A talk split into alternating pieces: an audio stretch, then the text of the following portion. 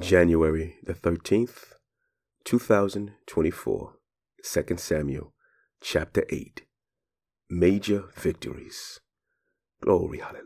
Thank you, Father God, for your word this morning. You indeed are an awesome God.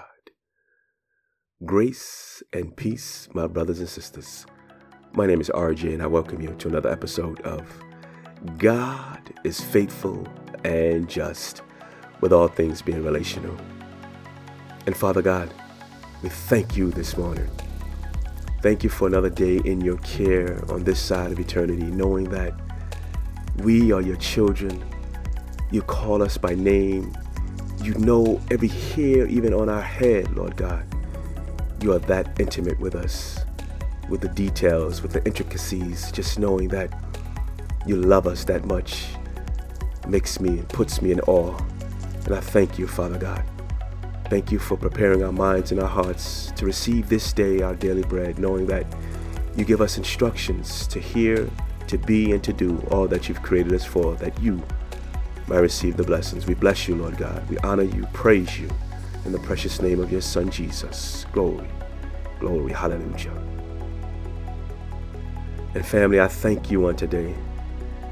Thank you for allowing me this another opportunity to to be with you when you share the moment with God, as you hear His voice, as you sit before Him and marinate in His Word and allow His Word to be hidden in your heart that you might not sin against Him. Thank you for this opportunity, family. Indeed, as I always say, I consider it an honor and a privilege, and I do not take it lightly. Also, family, friends, please be aware that my classes towards my bachelor's degree officially start in two days on Monday. And I covet, I and my family, your prayers indeed, in that we are a blessing to those God placed within our circle. Like many of you guys spoke out on the WhatsApp platform yesterday concerning what it is like to be a Christian in our current society. First and foremost, I'd like to thank you all for continuing to, to reach out on that platform and add that each of us have our own unique path because of the individuals placed within our sphere of influence. So, my prayer is that we all continue to seek the Lord daily as well as utilizing the mature Christians God has given us relationships with. We are a part of one another's lives for a reason, indeed. Speaking of which, today we are meeting with my wife and I, my darling Grace and I, with, with our couples group of eight other married men and women of God.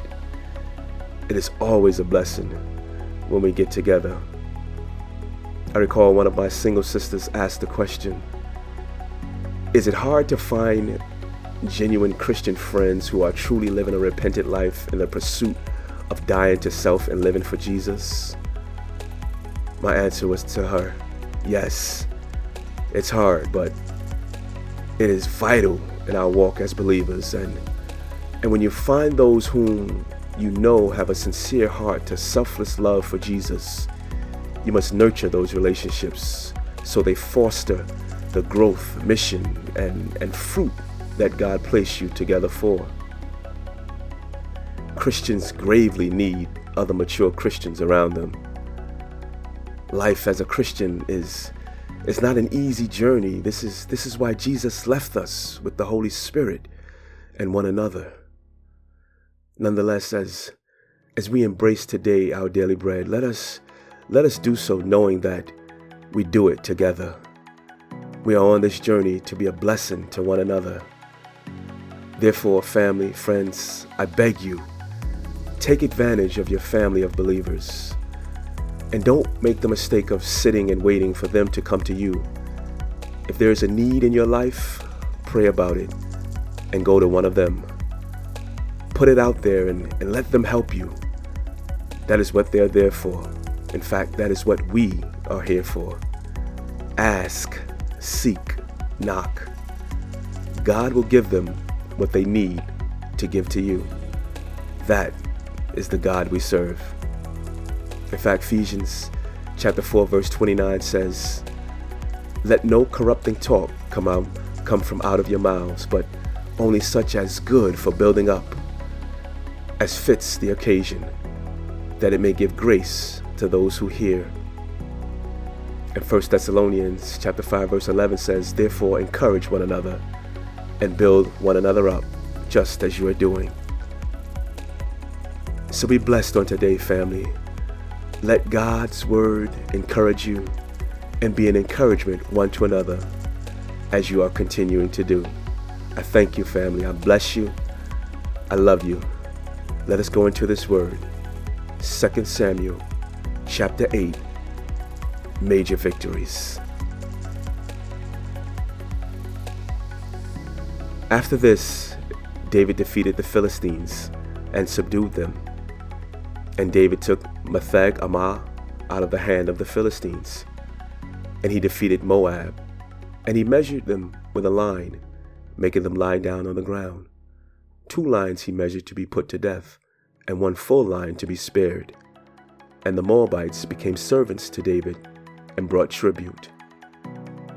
David also defeated Hadadezer, the son of Rehob, king of Zobah, as he went to restore his power at the river Euphrates.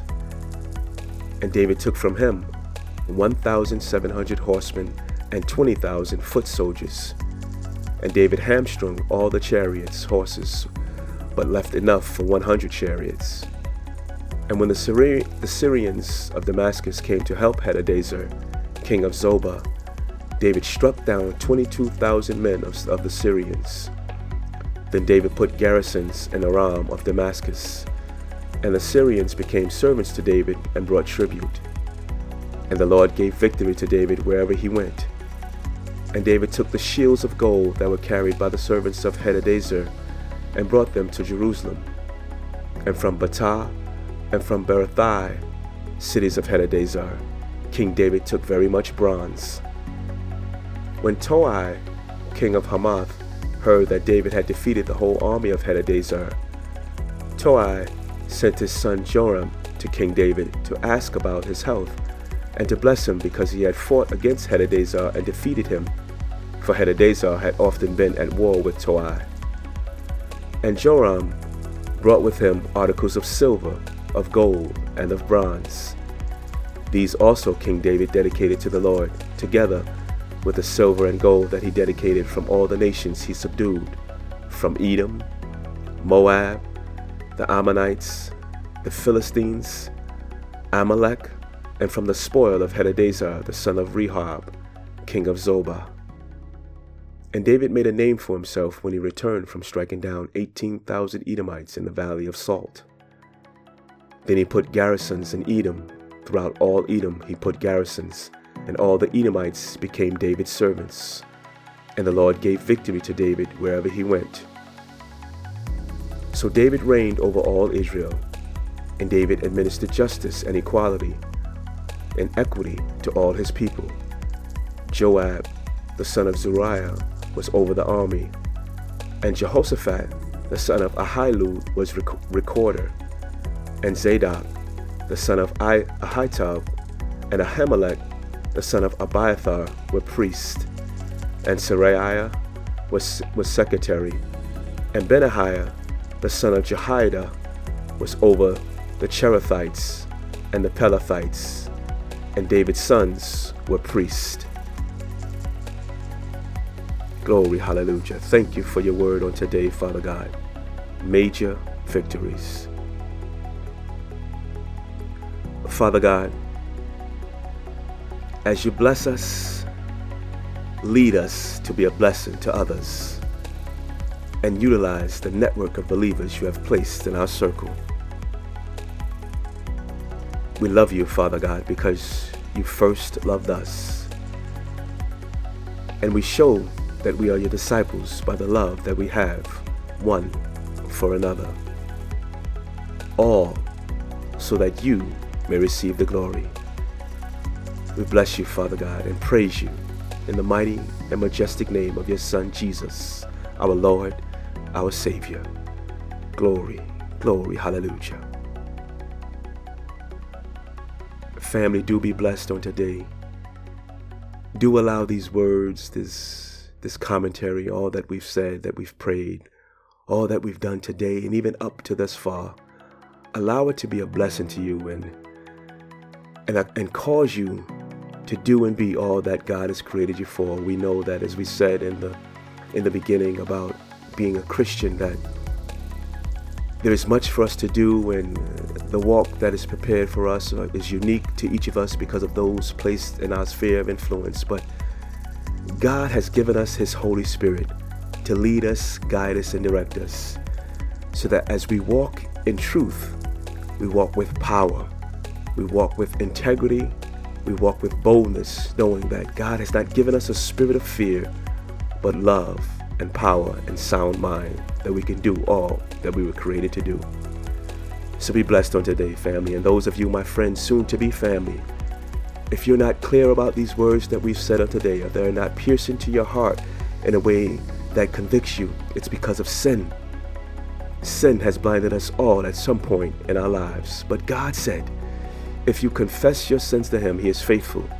He is just to forgive you of your sins and cleanse you from all unrighteousness. If out of your mouth you call upon the name of Jesus as Lord, and believe in your heart that God raised him from the dead to pay the penalty, the price for your sin, you shall be saved. Your eyes shall be opened, your ears shall hear, you shall taste and see that the Lord our God, He is good and He is worthy to be praised. We love you, family. Indeed, we do. Grace and peace be upon you, and we look forward to being with you here again on tomorrow. And in the meantime, family, be a blessing to those around you. Glory, hallelujah.